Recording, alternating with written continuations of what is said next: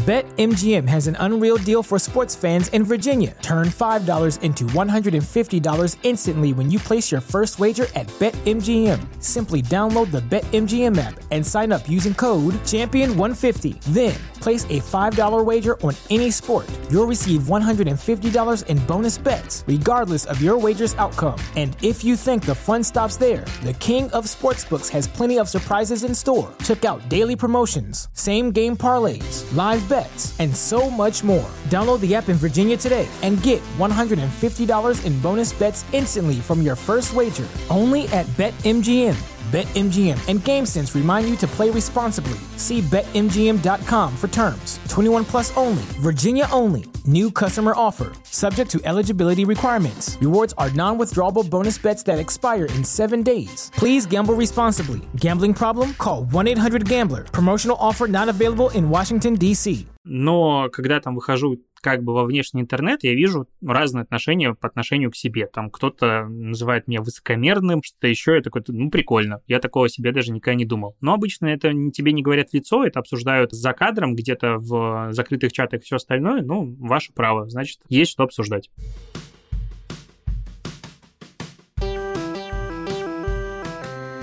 Привет, меня зовут Кристина Вазовский, и это «Провал» — подкаст о ситуациях, в которых что-то пошло не так. И сегодня у меня в гостях маркетолог и подкастер Алексей Ткачук. Но прежде чем мы начнем, небольшое отступление. Вы, наверное, знаете, что я не только веду этот замечательный подкаст, но и чуть больше года назад основала подкаст «Студию Толк». За этот год я превратилась из подкастерки в предпринимательницу. А предпринимательство — это путь, усланный провалами, разочарованиями, тревогами, но еще победами и счастьем. На этом пути я довольно много лажаю. И это с одной стороны, нормально, но с другой просто очень сложно для самооценки.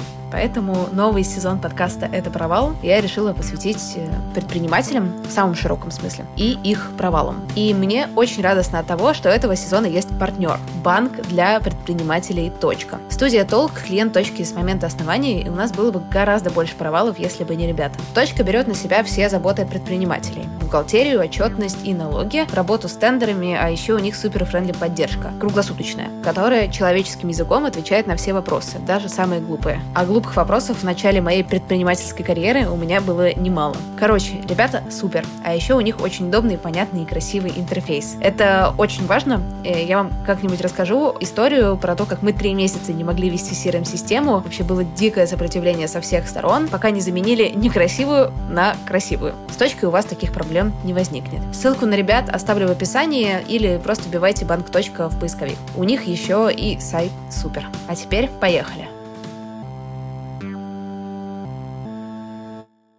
Алексей, привет. Привет. Как у тебя дела? Давай с такого супер базового стандартного вопросика начнем. Я, наверное, последние полтора года стандартно отвечаю на этот вопрос, что работа у меня намного больше, чем времени на ее выполнение, поэтому я всегда горю, наслаждаюсь этим моментом, но всегда пылаю и всегда не успеваю. Мне очень нравится, что ты в этом честно признаешься, потому что, мне кажется, уже какое-то время есть тренд на life-work balance, и очень много людей по-прежнему продолжают гореть, но теперь они такие, типа, скрывают этот пожар под занавесочкой. У меня все хорошо, я не горю, я не работаю, ну почему у меня дергается глаз? Моя занавесочка давно сгорела. Я, наоборот, считаю, что правильно достаточно откровенно об этом говорить, и в том числе о том, что многие дедлайны у меня просто срываются, потому что я беру на себя больше, чем могу выполнить. И это плохо, но по-другому как-то не получается. Очень много каких-то возможностей, интересных проектов, перспектив, которые как-то глупо отказываться. Такой, куда-нибудь оно да вместится, куда-нибудь положим и покладем, как правильно, фиг его знает. В любом случае не получается все успеть. А у тебя были моменты жизни, когда происходил какой-то перегруз? То есть ты там, знаешь, вот когда ты подвыгорел, прям перебрал штучек на себя? Я, наверное, могу вспомнить моменты, когда этого не было,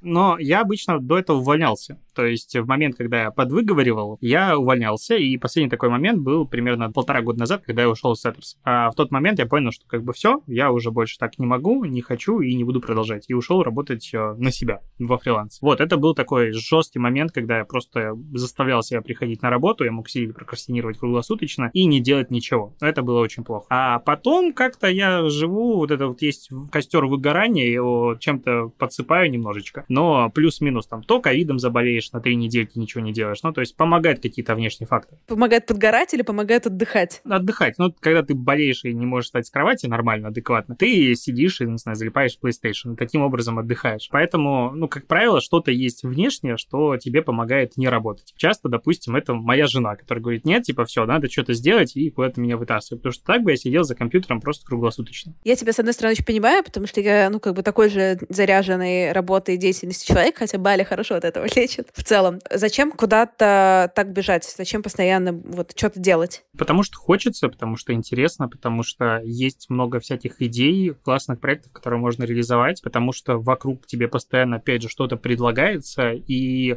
почему бы нет? То есть, когда твоя работа... Я до недавнего времени все время говорил, что мое хобби — это моя работа, как бы другого мне ничего не было. И когда тебе просто в кайф, ты берешь и делаешь, и делаешь больше и больше. При этом, опять же, я тот человек, который очень любит создавать идеи, но потом не всегда их реализовывать. И поэтому у меня списочек из идей, он как бы намного больше, чем я готов выполнить даже в течение там года. И у тебя постоянно висит, опять же, груз того, что ты можешь сделать, и ты на это смотришь, думаешь, блин, вот это крутая штука, допустим, там сейчас мы делаем чат-бота с поиском себе региональных агентств, каких-то небольших таких студий, которые помогут тебе вести там либо проекты по SMM, настраивать рекламу и все остальное. Таких вот микропроектов постоянно разработки их достаточно много, это все отнимает ресурсы, время, силы, и ты просто не успеваешь э, фокусироваться на чем-то. Главная моя проблема, допустим, последнего года, которая меня очень сильно как бы давит, у меня есть два курса, и по первому курсу я сорвал, наверное, сроки сдачи последней лекции где-то на полгода, как-то так, то есть они выходили намного дольше. И по второму сейчас приближается к такому же значению, то есть лекций уже много написано, но мне еще предстоит. Я поставил себе финальный дедлайн как бы мозгами 30 и 31 июня, ну, то есть последний день июня. И сейчас я сижу, просто смотрю на список оставшихся материалов, такой, ну, окей, прикольно, по полторы лекции в день надо записывать. И сидишь, только это и делаешь. Не хватает времени на другие проекты которые тоже важны, интересны, и ты записываешь только материалы образовательные. Нет в этом тревоги? Ну, из-за того, что вот э, бэклог никогда не кончается. Я, наоборот, боюсь, что он когда-нибудь закончится. Меня пока больше парит и стремает то, что когда-то идей, либо проекты могут закончиться, ты станешься ненужным, бесполезным, синдром самозванца тут как бы выглядывает. Ну, в общем, все, о чем мы все говорим, это как бы есть. А у тебя были как-то моменты в жизни, когда ты либо не мог заниматься тем, чем ты занимаешься, либо тебе казалось, что это типа неважно и какая-то фигня? Был момент, когда я пошел как бы в немножечко другую смежную сферу и начал в большей степени заниматься запуском онлайн-образовательной платформы, то есть я люблю маркетинг, я люблю социальные сети и хочу на этом сфокусироваться. А тут мне пришлось на полгода переключаться в продюсирование, в методологию, поиск сотрудников и так далее. И я понял, что вот как раз я и ушел из прошлого агентства по причине того, что как бы у тебя есть вариант либо развиваться там, где тебе нравится, либо заниматься немножечко не тем, и опять же там надо качать новую экспертизу. И вот я принял решение все-таки вернуться в то русло, которое мне по кайфу. Но опять же, то, что я фрилансер и не беру себе команду никакую и максимально этого избегаю, мне очень сильно помогает не заниматься тем, чем мне не хочется. То есть я могу просто отсекать проекты, которые мне не интересны. Мы с тобой какое-то время довольно давние, так или иначе, знакомы, но хочется, наверное, слушателям дать контекста. А что ты вообще делаешь? Чем ты занимаешься? Да я всякое делаю. То есть вот а,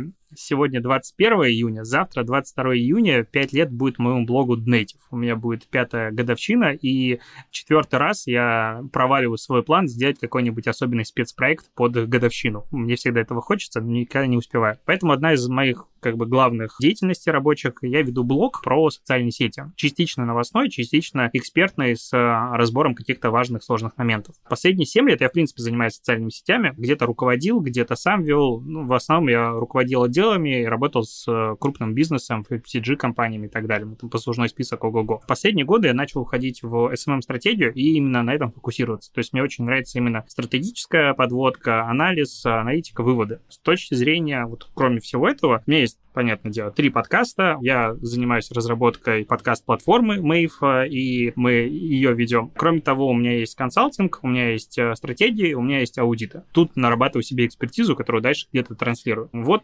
такой примерный набор того, чем я занимаюсь. А что во всем этом тебя больше всего прикалывает? Благодаря тому, что это много направлений, и они часто между собой не сильно пересекаются, в разные моменты времени это всегда разное. То есть когда-то я устал создавать текстовый контент, я запустил подкаст и кайфовал просто от него. Сейчас не могу сказать, что, допустим, у меня есть ежедневный подкаст Ротом, который каждый день, будни он выходит про новости маркетинговые. И не могу сказать, что я прям сильно кайфую, делая его, потому что там уже больше 400 выпусков, и я немножечко подустал. Но есть другие проекты, которые я сейчас больше меня, там, допустим, прикалывают. Я горю сейчас идеей запуска Paywall Media. И, ну, у меня как бы все уже на низком старте, и в июле, скорее всего, это заработает. Поэтому я просто переключаюсь между проектами в разный момент времени. У меня всегда есть что-то то, что нравится больше всего. Ну вот смотри, да, классно. Мы дали слушателям немножко контекста. Прикольно. Звучишь ты таким активным и заряженным. А теперь давай поговорим о теме подкаста. Можешь э, вспомнить э, какой-то свой провал? А я, наверное, буду первым гостем или нет, который скажет, что у меня не было провалов?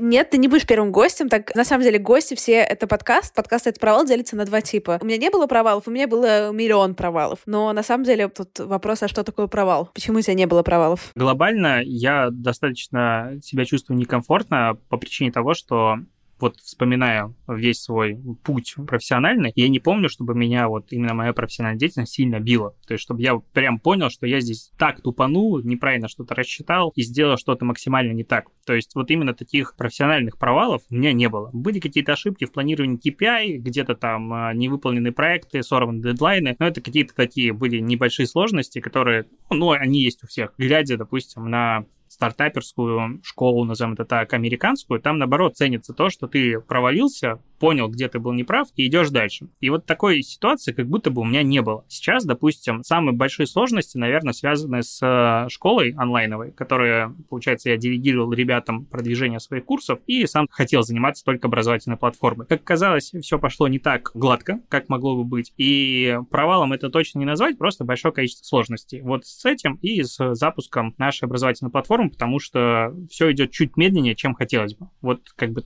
такие главные моменты. Вот еще один вопрос, который у меня возник. С таким количеством штучек, которые ты делаешь, там типа 5 миллионов проектов, при этом ты женатый человек. Нет ли в этом какого-то конфликта, а именно баланса работы и всей остальной жизни, которая вне этой работы? Ну, мне кажется, конфликта нет. Тут надо, наверное, спрашивать мою супругу больше. Сейчас мы позвоним.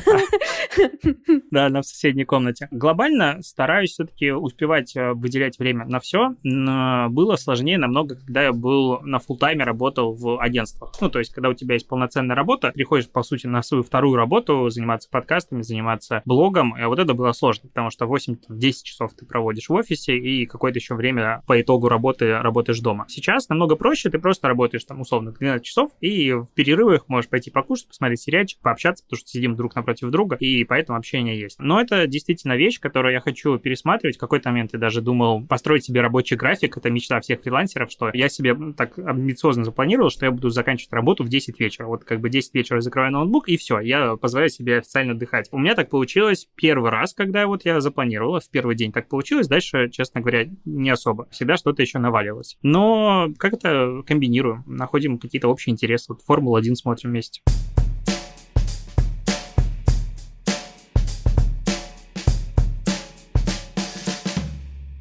Можешь ли ты вспомнить как какие-то истории, например, когда все равно ты же работаешь с клиентами, когда тебе приходилось, например, в начале карьеры или сейчас и так далее, делать какие-то штуки, с которыми ты ценностно не совсем согласен, но уже на это подписался и такой, типа, ну, эта работа надо делать. Опять же, я не хочу быть человеком вот прям в белом пальто, который скажет, нет, я никогда, но, возможно, человек просто с достаточно широким кругозором того, что я могу там поддерживать, не поддерживать. Ну, к примеру, я очень много работал в своей жизни с алкоголем. Не только в плане создания коктейли дома на кухне, но и в плане продвижения. И, возможно, какая-то часть специалистов скажет, нет, алкоголь продвигать нельзя, а мне очень, наоборот, нравится эта тематика. Я очень грущу от того, что у нас слишком зарегулированная отрасль, можно было бы делать крутые проекты. То есть с алкашкой я работал много. Я занимался продвижением в том числе зонтичных брендов э, табачных компаний. И внутри испытывал, возможно, какой-то дискомфорт, но в целом тоже как бы считаю, что это абсолютно адекватно. Но при этом проекты, которые вот, а, допустим, там какие-нибудь пирамиды или что-то подобное, я всегда обходил обходил стороной и отказывался. В этом плане я всегда выбирал важнее репутация и какое-то будущее. Но, наверное, самые такие пограничные моменты были, когда я консультировал, вот именно как консалтинг, потому что я обычно не уточняю детали, консультации и погнали. И там мы обсуждаем, что мы будем рассказывать. Всяких проектов в стиле нумеролог, либо что-то подобное то, в что я вообще, честно говоря, не верю. Ну, то есть я максимально далек от этого. Я считаю, что это просто конкретный развод. Но приходили ко мне ребята, и там мы обсуждали, каким образом там продвигать лучше эти услуги. И в данном случае я немножечко отключал вот именно такое свое представление о хорошем и помогал как маркетолог. Не верю в это. Вот такие моменты были. После этого я решил просто их никогда не брать. Но из последнего, из недавнего, самая, наверное, неприятная ситуация у меня была на выступлении. Это было удивительно. Я согласился прочитать лекцию на конференции конференции и немножечко обалдел от э, состава спикеров, который по итогу там оказался, потому что в первоначальном варианте было немножко не так, и были люди, с которыми я, честно, ну, не хочу здороваться, то есть вот в таком стиле. Те ценности, которые транслировались передо мной, допустим, опять же, в выступлениях, я их максимально не разделяю. То есть там э, ребята рассказывали, как они меняют шкуру раз в месяц и пытаясь показывать, что это на самом деле не то, что вы подумали, а это просто как моя работа и так далее. А я очень сильно против а, такого юмора, особенно особенно в рекламе, особенно в выступлениях. И, а я выхожу, как бы вариантов нет, надо уже читать лекцию. И потом весь зарекся просто всегда уточнять детали и никогда не соглашаться на конференции до момента, когда есть финальное подтверждение вот именно полной программы. Это было грустно. Тебе прилетало когда-нибудь за, ну, допустим, с конференции, тебе прилетали предъявы из серии в духе «Лёш, видели тебя там, э, что вообще происходит?» Или это прошло как-то незамеченным для широкой публики? Была такая ситуация один раз, получается, и, конечно же, люди, которые пришли как бы на информацию мою, они мне писали в директ, говорят, что-то странное тут происходит. Я очень сильно извинялся, потому что на самом деле было неприятно а оказаться в компании с точки зрения маркетинговых ценностей не тех, которые там я разделяю, поддерживаю транслирую. Но обычно это все нивелируется, как бы, потому что таких ситуаций бывает достаточно редко, и я очень прямолинеен и продолжаю как бы свою позицию как публичную, так и личную, и она, ну, как бы единая. Мне кажется, основная проблема тут может быть, когда ты транслируешь какую-то историю про то, что, я не знаю, там, я за равноправие полов. А потом оказывается, что на самом деле не сильно ты за равноправие и участвуешь в каких-то проектах, либо работаешь или говоришь в личных переписках то, что сильно конфликтует с твоим образом вот именно публичным. Я на старте еще своей блогерской карьеры сам себе сказал, что надо быть максимально честным и откровенным как бы везде, и когда ты просто честный, то логично, что ты будешь везде одинаковый. Как бы это очень удобно. Ты вообще конфликтный, вспыльчивый человек? Тут есть две личности. Первая моя та личность, которая может орать ноутбук, а вторая та, которая выдыхает и пишет что-то публично. Вот публично я, как правило, стараюсь не отсвечивать, потому что я не вижу в этом никакого смысла с точки зрения ну, какой-то позитивной энергии, которая развивает проект, развивает отрасль. То есть сраться в вот, медиа каком-то, ну, на, скорее всего, нет. Иногда мне очень хочется, и пару ситуаций, когда было уже на грани, прям были. Но глобально нет. В остальных случаях, особенно когда я иду за рулем, я понимаю, что я вот тот самый, который может орать в телевизор, орать в, за рулем, орать везде. Эмоций хватает. Просто я их стараюсь вот именно сдерживать вовне. Мы работаем в студии, да, много с всякими там большими брендами в том числе, и часто мы делаем, например, какие-то блогерские кампании, да, там закупаем рекламу блогеров и так далее и тому подобное. Но иногда я с этим соприкасаюсь минимально, потому что у меня есть там отдельные ребята, которые там этим рулят, но были пару моментов, когда я, например, соприкасалась с блогерами, с ребятами, и мне хотелось орать через две с половиной минуты переписки. Просто от интересных заворотов человеческой мысли и коммуникации. У тебя вообще много такого в работе, что тебе хочется сделать рука-лицо просто. Опять же, бывает, да, конечно, без этого никуда, особенно когда дело касается документа оборота, договоров и всяких подобных штук. Я это очень сильно не люблю, особенно когда вот недавно у меня была ситуация, мы договорились на, опять же, выступление, как будто бы май был очень такой насыщенный с точки зрения лекционной программы, потому что ковид немножечко как бы подотступил, сейчас он обратно вернулся и все закрывается. И мы очень долго обсуждали тему, мы очень долго обсуждали условия. У меня есть как бы несколько пунктиков пунктиков важных я не люблю очень сильно, чтобы были записи. Ну, то есть, вот у меня лекция, вот здесь я ее прочитал, и все. Если я захочу когда-нибудь выложить лекцию в открытый доступ, я ее сам сниму, не надо мне снимать именно выступление. В пункте, который прописан сразу, я всем везде это говорю. По факту оказывается, что, а давайте, нам надо будет сделать съемку нескольких моментов для отчета клиента. Я говорю, ну окей, если оно не идет публично, пожалуйста. Потом хлопок появляется анонс, и в документах постоянно там четвертая итерация договора, в которых сказано о том, что будет трансляция. Я говорю, ну, не будет. Я против этого. И в итоге, когда там остается примерно неделя до выступления, становится вопрос ребром формата, будет лекция либо нет, потому что клиент не готов а, делать лекцию. Там был как бы бренд организовывал мероприятие у себя на платформе под эгидой своих каких-то там ценностей, и вот я был один из приглашенных спикеров. Что ему надо выложить все-таки в Инстаграм это все, в IGTV. Я говорю, ну, значит, тогда нет. Ну, то есть просто. Я иду на принцип, потому что, говорю, мы с вами два месяца общались, я сам на самом старте сказал, что как бы не будет никаких трансляций, и все. В итоге клиент сказал, ладно,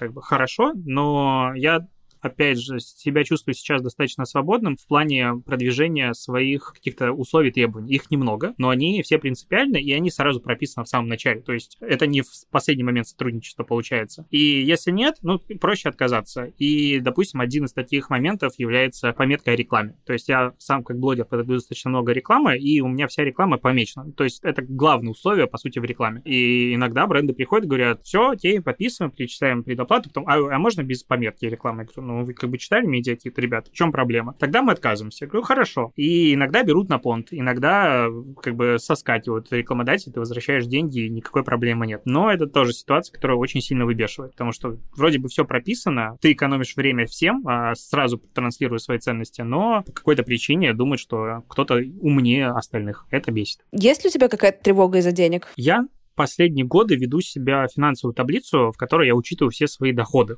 Вот у меня есть такая фишка, я люблю считать не расходы, а доходы и по плану моему жизненному, чтобы просто больше зарабатывать, а не меньше тратить. И зная, что я анализирую, опять же, доходы достаточно давно, потом Тиньковую сейчас просто в таблице, я вижу, что у меня примерно в среднем каждый год удваивается как бы доход. И с одной стороны, это меня очень прикалывает, потому что я постоянно сравниваю периоды времени, смотрю, что вообще происходит, и думаю, как это улучшать или продолжать. А с другой стороны, я понимаю, что, во-первых, это в какой-то момент закончится, а во второй случае я понимаю, что как бы это все очень нестабильно. То есть я себя, допустим, очень некомфортно чувствовал в прошлом апреле, когда мы садились на какие-то ограничения и понимая, что рекламная отрасль и, в принципе, маркетинг — это вещи, на которых зачастую в СНГ начинает экономить, а, ну, вот, как бы только что-то пошло не так, сразу начинаем экономить здесь. Я думал, что все пойдет намного хуже, чем пошло по итогу. То есть я тогда еще решил себе купить машину и экономил сильно на ней. А на следующий месяц я заработал на эту же машину. И думаю, ну окей, значит, прикольно,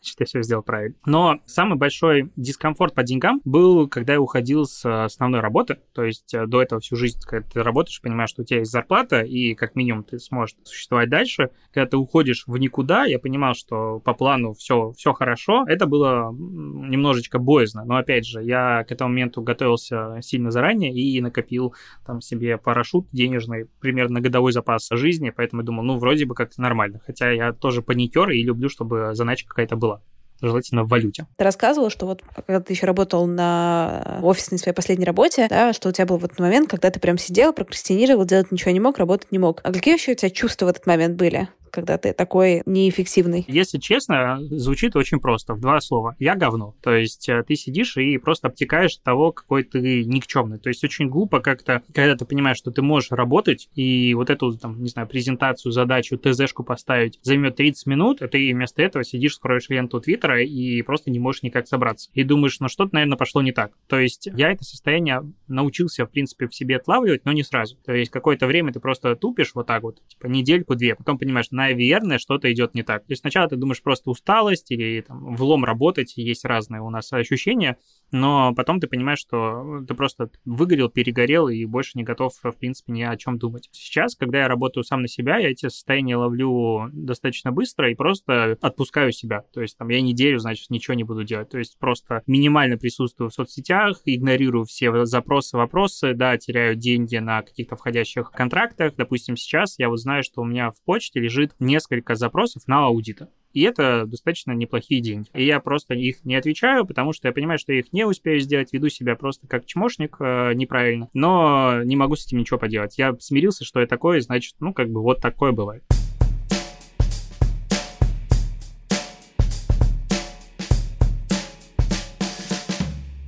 Какой у тебя самый жесткий был подгар? Вообще в жизни? Как раз, наверное, было полтора года назад, это был ноябрь. Мы готовились к конференции коллеги. Параллельно с этим у нас запускалась э, образовательная онлайн-платформа, которая с дедлайны переносились, наверное, раза три, четыре. Я понимал, что они будут дальше переноситься. Она никак не запускалась. И даже главная проблема была там не в моей какой-то работе, а в том, что мы очень сильно зависели от спикеров, которые были супер перезагружены, и они сами не могли делать образовательный материал в том количестве, с той скоростью, в которой они как бы по плану должны были. И тут была главная проблема в том, что ты вроде бы молодец, но при этом зависишь от чужой работы, которую ты не можешь никоим образом подвинуть и сдвинуть, и всегда чувствуешь себя второстепенным. Я не знаю, как ты, я не люблю себя чувствовать второстепенным в работе. То, что я делаю, очень важно всегда было. И вот здесь это как-то даже не из количества работы, а вот из психологического какого-то состояния просто, ну, выбило из колеи так сильно, что я думал, что, не знаю, идти дворником работать. То есть хотелось что-то делать такого, что думать не надо, и можно заниматься другим. И главное в этом проблема была в том, что а работы все равно придется делать. То есть сроки стоят, от тебя зависят другие люди, тебе надо делать какие-то дополнительные материалы, лекции, у тебя идет конференция, и я, допустим, шел на конференцию с пониманием того, что я увольняюсь. То есть о чем я еще никому не сказал, но я уже к этому моменту знал, что я точно увольняюсь. Тоже очень сложно радоваться каким-то успехам, победам, чему-то еще, когда ты понимаешь, что это уже не твой, по сути, коллектив, не твоя команда, и ты отсюда уходишь. И вот это вот все вместе было таким сложным моментом. Второй, наверное, момент был через год, примерно ровненько, в декабре прошлого года. Там наложились э, личные всякие обстоятельства, э, супер трагичные, и ковиды, и так далее, и от тебя очень многого ждут, ну, то есть на тебя висит безумное количество задач работы именно по лекциям, по проверке домашних работ, и из этого как-то надо выкарабкиваться. То есть в моменте, когда ты хочешь типа, под одеялком лежать свернутым калачиком, надо сидеть и улыбаться, записывать лекции. Это тоже бьет сильно по мозгам, и если сравнивать, допустим, январь 2020 года, когда я уволился и вот сел в своем импровизированном офисе на балкончике и начал работать, я был супер продуктивен. Это, наверное, было одно из самых продуктивных времен за последние там годы. То есть я там писал каждый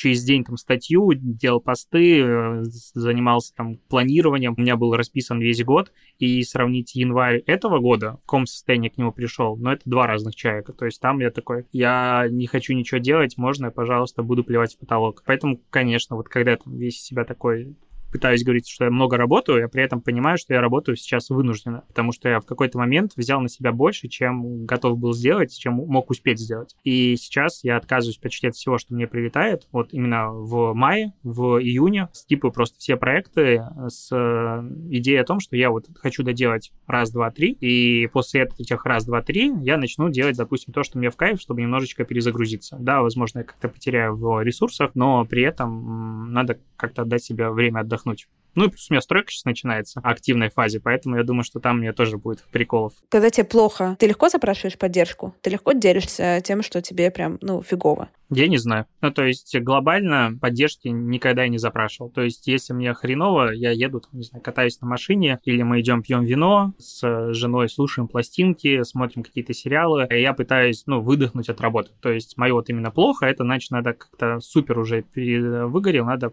немножечко отпустить ситуацию. И на прошлой неделе, допустим, в понедельник был статус э, вот по планам на продвижение, на развитие с маркетинговой командой, которая занимается продвижением курса, ресурсов, и после этого у нас в команде стал минус один человек, и после этого буквально мы поехали и купили мне Лего. Я безумно был огорчен сложившейся ситуацией. Я, опять же, очень эмоциональный человек и все эмоционально высказал. Полтора часа потом после статуса провели еще на дополнительных созвонах, и было чувство безумное опустошения. Ну, мне кажется, тут видно по мне и без этого, поэтому никакой запрос о помощи, честно говоря, не потребовалось. Я знаю, что ты типа супер увлекаешься Лего. Как давно ты вообще этим занимаешься? Недавно, то есть, по сути, первый осознанный конструктор я купил в январе прошлого года. Своим хобби я его сделал, наверное, это весной, то есть полноценным, что вот все, теперь это хобби. И поэтому я сижу среди коробок сейчас не собранных и стараюсь пока не показывать никому их а, реальное количество.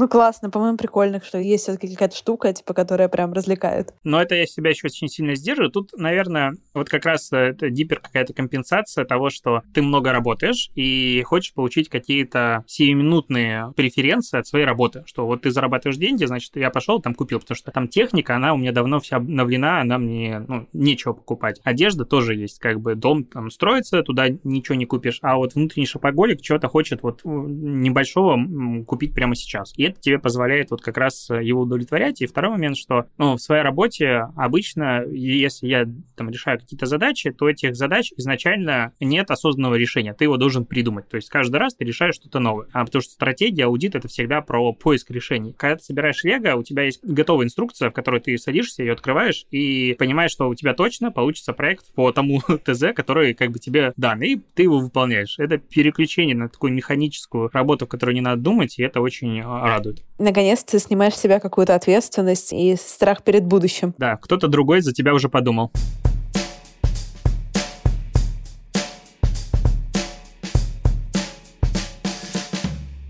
А давай мы немного поговорим про Мэйв. Можешь вообще рассказать в двух словах, что это такое? Мы сами все ребята, которые занимаются запуском платформы, пришли сюда из рекламной отрасли. И когда мы начали делать сами подкасты, немножечко удивились от того, как здесь все непрозрачно и нет каких-то единых, ну не то что стандартов, есть у нас, понятно, IAP, но что-то не так и решили сделать платформу, которая объединит в себе подкастеров, будет удобно для них, и рекламодателей, будет удобно и для рекламодателей. И вот уже примерно год мы ведем разработку, и сейчас у нас есть полноценный работающий хостинг бесплатно для подкастов, который, на мой взгляд, он превосходит, в принципе, все свои аналоги, потому что там есть и мониторинг чартов, и очень точная статистика, и он выглядит приятно, симпатично, и есть мультиподкастинг и так далее. То есть мы его делали сами для себя, как подкастера. Летом, по идее, мы запустим платформу уже для рекламодателей, где будет возможность анализировать э, статистику подкастеров, общаться с ними и покупать рекламу. То есть сейчас как будто бы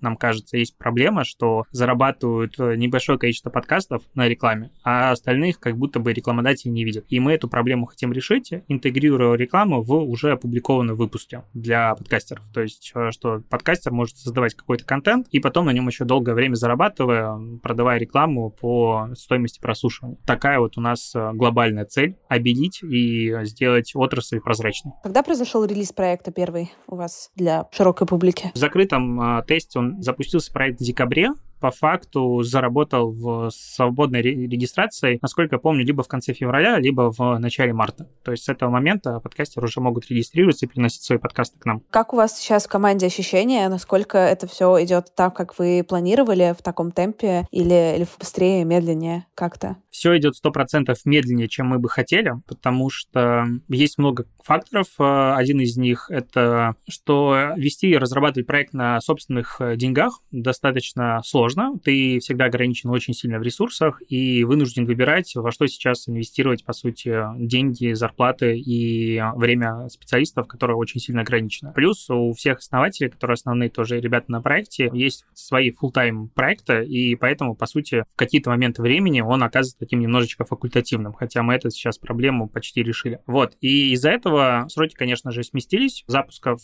том формате, в котором мы хотели. Ну и главный, наверное, момент, то, что аппетит приходит во время еды, и те функции, которые мы изначально даже не планировали делать, они появляются и в роудмапе буквально там каждый месяц появляется их много, и поэтому просто за счет объема возросшего количества модулей, которые мы делаем, проект развивается также быстро, но некоторые моменты, они выходят позже, чем мы бы хотели. Вот, допустим, та же первичная рекламная сеть, она задерживается в своем развитии своей публикации из-за того, что мы сосредоточились на модуле для подкастеров очень сильно. Если у вас какой-то чекпоинт, когда вы поймете, что нет, это не зашло, или да, это классно идет. Сколько вы себе времени дали на того, чтобы это потестить и посмотреть, что вообще из этого получается или не получается? Ну, наверное, мы не совсем правильные стартаперы, и у нас не было такого плана Б, что если проект не взлетает, мы всегда рассчитываем, что он взлетит. И пока по тем метрикам, которые мы смотрим, он растет быстрее, чем мы планировали, именно в количестве. Пока есть проблема с тем, что многие классные подкастеры, которых мы хотим видеть у себя на платформе, к нам присматриваются, допустим, как студия Толк, такие, ну, да, вы прикольны, но не настолько прикольны, чтобы мы к вам перешли. И таких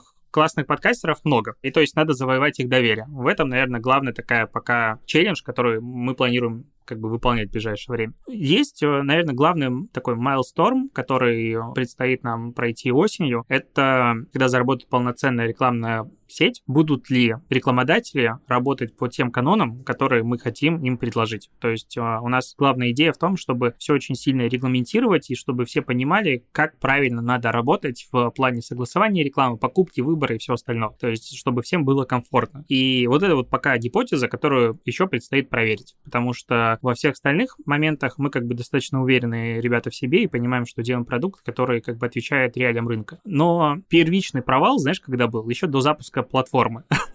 мы решили сделать чарты подкастеров и собрать какую-то ну, базовую аналитику вообще по тому, что происходит в отрасли. Хотели вот как раз-таки сделать первый русскоязычный чарт подкастов а, по количеству прослушиваний в среднем на выпуск, чтобы рекламодателей была какая-то точка входа, потому что когда мы с ними общаемся, они такие говорят, ну окей, а как нам пойти искать э, подкаст? Где нам купить рекламу? А сколько вообще прослушиваний нормально? А сколько вообще стоит реклама? Потому что ну, никто ничего не знает, кроме тех, кто регулярно эту рекламу покупает. Мы начали делать этот чарт, столкнулись э, с э, каким-то негативом. Частично он был полезен, частично он был необоснован, но в любом случае мы собрали, по-моему, тогда в районе 120, по-моему, подкастов в чарте, хотя внутренне хотелось, чтобы было подкастов 200-250 и больше. И в этот момент он как бы не полетел. То есть на чарт мы потратили, на самом деле, много ресурсов на его разработку, отрисовку, но по факту он не собрал того охвата, который нам хотелось, и то количество рекламодателей, которое мы планировали привлечь именно им, он не собрал но мы получили много негатива от подкастеров и много позитива от рекламодателей. Рекламодатели нам говорили, наконец-то кто-то такое сделал, и нам есть куда идти. Подкастеры говорили, ой, неправильно, надо делать вообще все по-другому. Ну, короче, такая ситуация получилась. Как ты вообще реагируешь, когда есть от комьюнити какое-то непонимание, давай так назовем? Стараюсь спокойнее, как минимум публично. Внутри я, опять же, весь пылаю. И внутри команды я сейчас заслужил такую репутацию человека достаточно вспыльчивого и часто который, ну, не то что провокационно ведет себя публично, но можно делать это спокойнее. Я считаю, что я, наоборот, молодец, потому что я мог ответить намного по-другому, кратно, допустим, быть более резким в своих высказываниях. Я, наоборот, сдержался. Поэтому на старте это было очень тяжело, ты как бы делаешь вроде бы классный продукт, который должен помочь людям, такой, ну давайте вместе, ну сделаем. Тебе говорят, нет, ты говно. Такой, ну что-то что как будто не то, как будто рассчитывал на другой прием. Потом я просто с этим смирился, понял, как э, работают какие-то законы, опять же осознал масштаб э, разных комьюнити в объеме общего рынка. И как бы да, есть какая-то критика, если она адекватно обоснована, мы прислушиваемся улучшаем продукт, потому что улучшать продукт всегда хорошо. В остальных случаях, ну, фильтруем, идем дальше. Вот ты говоришь, что ты понял штуки про комьюнити, да, и про их, там, не знаю, размер соотношения. А можешь поделиться своими инсайтами? Мне кажется, многим будет полезно. Я как-то уже однажды делился своими наблюдениями, назвал комьюнити токсичным, и после этого мне это же комьюнити недели полторы доказывал в чате, что оно не токсичное самым токсичным образом.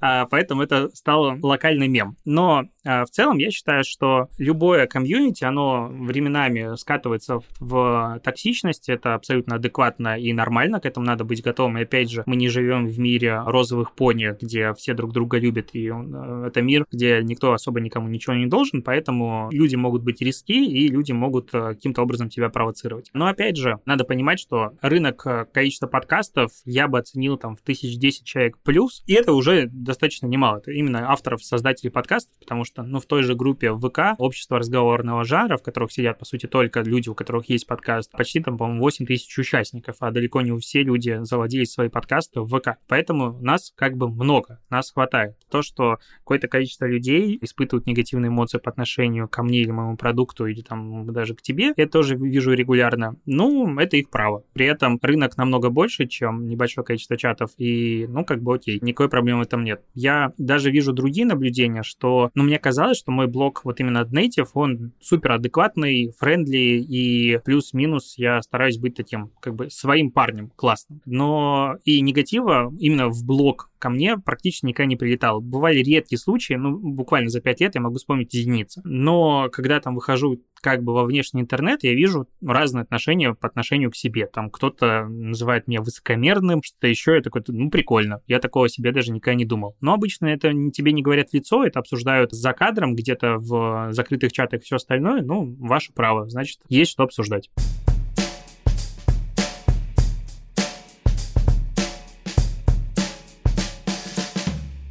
Тебя цепляют такие штуки, когда кто-то вообще не, не подумал, не разобрался, а говно в тебя кинул? Когда как. Я обычно пытаюсь себя заставить не сраться в комментариях. И, допустим, это одна из причин, почему я вышел полностью из всех групп в Фейсбуке, потому что я был, наверное, во всех профессиональных сообществах, много где занимался модерированием и администрированием годами. То есть я был таким активным человеком, который строит комьюнити. Но в какой-то момент я понял, что это контрпродуктивно, потому что я не могу пройти мимо несправедливости. То есть я вот тот человек, который, так, подождите, тут что-то не то, тут попахивает срач, я должен принять в нем участие. И я лечу, оголив, как клавиатуру, споря и пытаюсь что-то доказать. Понял, что я не могу с этим ничего поделать, и просто решил убрать из своего информационного поля полностью все эти обсуждения. Ну, то есть я везде вышел. И это было тяжелое решение, потому что я привык там жить. Сейчас оставшееся пространство — это комментарии у меня, допустим, в Телеграм-канале, где я время от времени вступаю в дискуссии и пытаюсь объяснить все-таки свою точку зрения. Зачастую в этом нет никакого смысла, но почему-то хочется. То есть я не могу отпустить просто ситуацию. Я тот человек, который читает комментарии, то есть я не могу сказать, что я не читаю комментарии, мне не важно. Нет, мне всегда важно, важно. Нет, я читаю. И я даже помню, что давал однажды достаточно большое интервью на YouTube, и там было много комментариев, фактически сплошной позитив, приятно, все классно. Но некоторые люди писали какие-то странные истории. Допустим, я там собака сижу своей мятой на руках, и мне там пишут, типа, что это за собака? Что она тут делает? Я прихожу, отвечаю, а о чем проблема? Ну, и обычно люди, опять же, сливаются, потому что они не ожидают ответа. Вот это чувство безнаказанности в интернете, когда не ожидают ответа. Я не могу сказать, что я публичное лицо, но для какой-то аудитории, возможно, окажусь, типа, вот именно таким блогером из телевизора телевизор. И обычно такие блогеры с телевизора не отвечают, а я отвечаю. Я люблю отвечать, и это всегда ставит, в, ну, зачастую, какое-то странное положение как раз-таки комментаторов, которые не ожидали ответа. Но иногда просто баню. Ну, то есть, если я вижу, что это прям супер контрпродуктивное, какой-то супер мат, негатив и так далее, проще заблокировать человека, но думать об этом буду еще полдня. Думать, надо было ему по-другому сказать. Такое у меня есть, это мой недостаток. А ты вообще злопамятный? Вот если тебя кто-то сделал, кин, да. да? Опять же, я понял, что это одна из черт моего характера, и ну, смысла бороться с этим нет. Я точно помню, когда кто что, что сказал. Я просто вычеркиваю людей из э, какого-то общения и жизни, потому что понимаю, что в этом смысла нет. У меня были ситуации, когда я публиковал некоторые посты, отношения и какие-то комментарии на них людей из близкого моего окружения, из, назовем так, прошлой жизни, допустим, из Минска, меня удивляли. Была ситуация, однажды ко мне пришел парень за советом, какой-то из людей, которые на меня подписан. Так-то и так-то есть э, начальница, которая его буквально домогается на работе и говорит, что если он там не сделает то, что ей надо, она его уволит и начнет мешать его карьере дальше, потому что город небольшой. Типа, что делать в этой ситуации? Я не знаю, у меня только начало карьеры. Я говорю, ну, хочешь, я спрошу у людей, может, они что-то посоветуют. А я закинул в свои соцсети, люди начали давать много хорошей обратной связи, кто-то, наоборот, сразу предлагал там работу, а кто-то начал писать, типа, вот, Мету сюда доехала, тебе начали платить за это. И вот это такие странные комментарии были достаточно от близких мне ранее людей. Я понял, что ну, наши дороги сильно разошлись. И дальше нет желания какого-то налаживать и поддерживать связь, потому что, ну а зачем? Сколько лет назад ты уехал из Минска? Вот, в августе будет три года. Какие у тебя вообще эмоции? У меня просто довольно много друзей из Беларуси. У всех очень разные эмоции по поводу родины. Не могу даже сказать, что я Беларусь, честно говоря, считаю своей родиной, а, потому что я вообще родился в Крыму и тут просто вырос. То есть понятие Родины это очень растяжимое.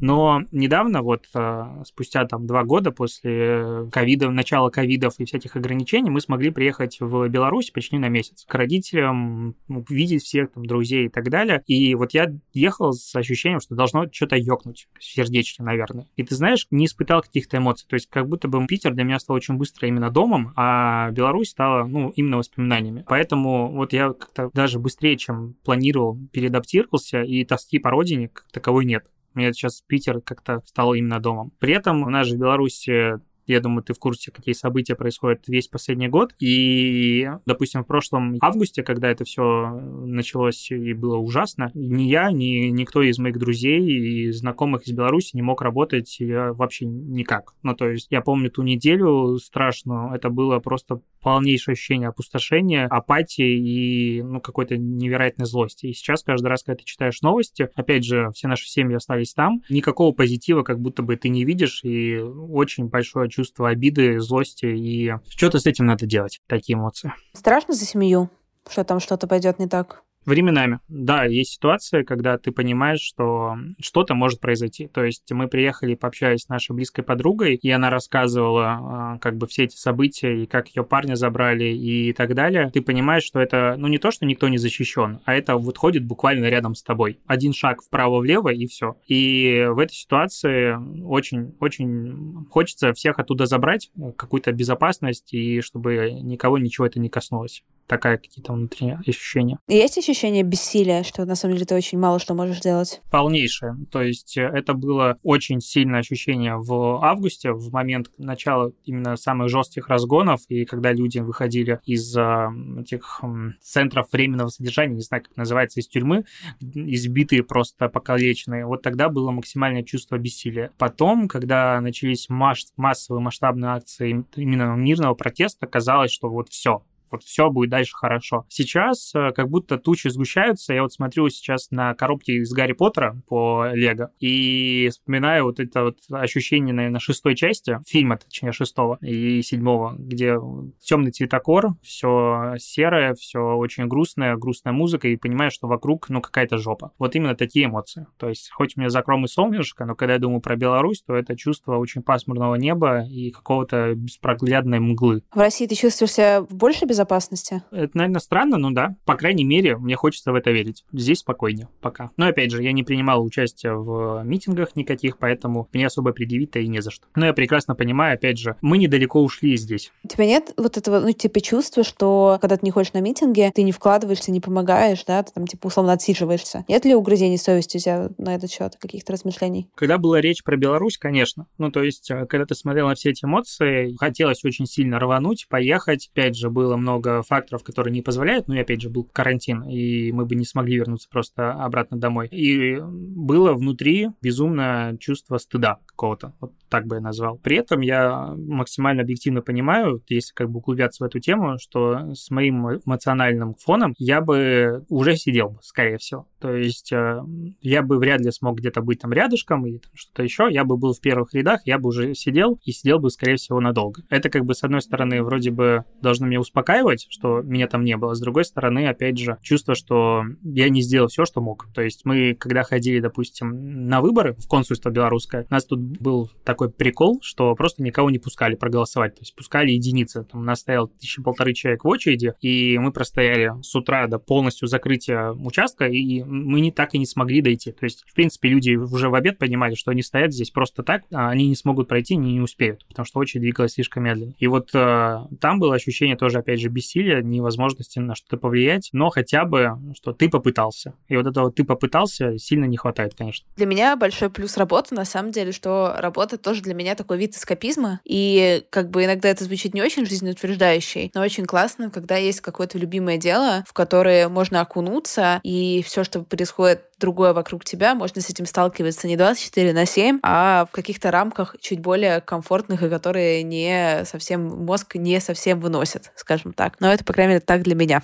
Я бы хотел с тобой согласиться, но с другой стороны, мне иногда казалось, вот опять же, когда эти события все происходили, что ну, как будто ты пытаешься спрятать голову в песок, как страус. Это типа, я в домике, вокруг э, это все не со мной, это не там, с моими близкими, родными, потому что куча моих друзей, знакомых, э, ну, как бы digital небольшой, они либо садились, либо их закрывали, либо что-то еще происходило. И вот сейчас, завершая эту тему, просто как факт, я хотел и хочу сделать эпизод про Беларусь, про digital в Беларуси, что сейчас для подкаста, что там сейчас происходит, и как рынок реагирует на этот год. Я нашел очень классный классных спикеров, и далеко не все из них согласились, потому что они говорят, что то, что они хотят сказать, это очень опасно в их положении, потому что можно и присесть, и это повлияет так или иначе на компании, в которых они работают. А если этого не говорить, им просто совесть этого не позволяет. И вот такой вот мир, в котором пока каких-то классных перспектив нет. И в позитив это очень сложно вырулить. Но если смотреть на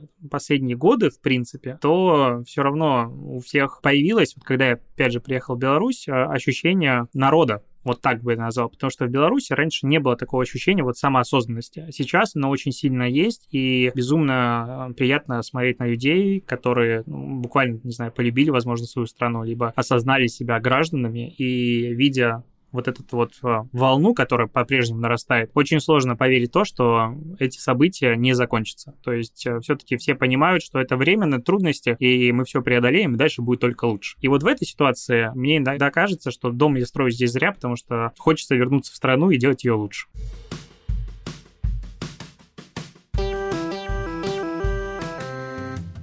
Спасибо, что дослушали выпуск до конца. Подписывайтесь на меня в Инстаграме собачка Крис Вазовский и пишите комментарии в подкаст-приложениях.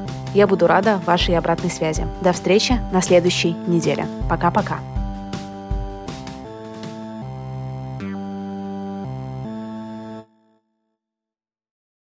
BetMGM has an unreal deal for sports fans in Virginia. Turn $5 into $150 instantly when you place your first wager at BetMGM. Simply download the BetMGM app and sign up using code Champion150. Then place a $5 wager on any sport. You'll receive $150 in bonus bets, regardless of your wager's outcome. And if you think the fun stops there, the King of Sportsbooks has plenty of surprises in store. Check out daily promotions, same game parlays, live bets, and so much more. Download the app in Virginia today and get $150 in bonus bets instantly from your first wager only at BetMGM.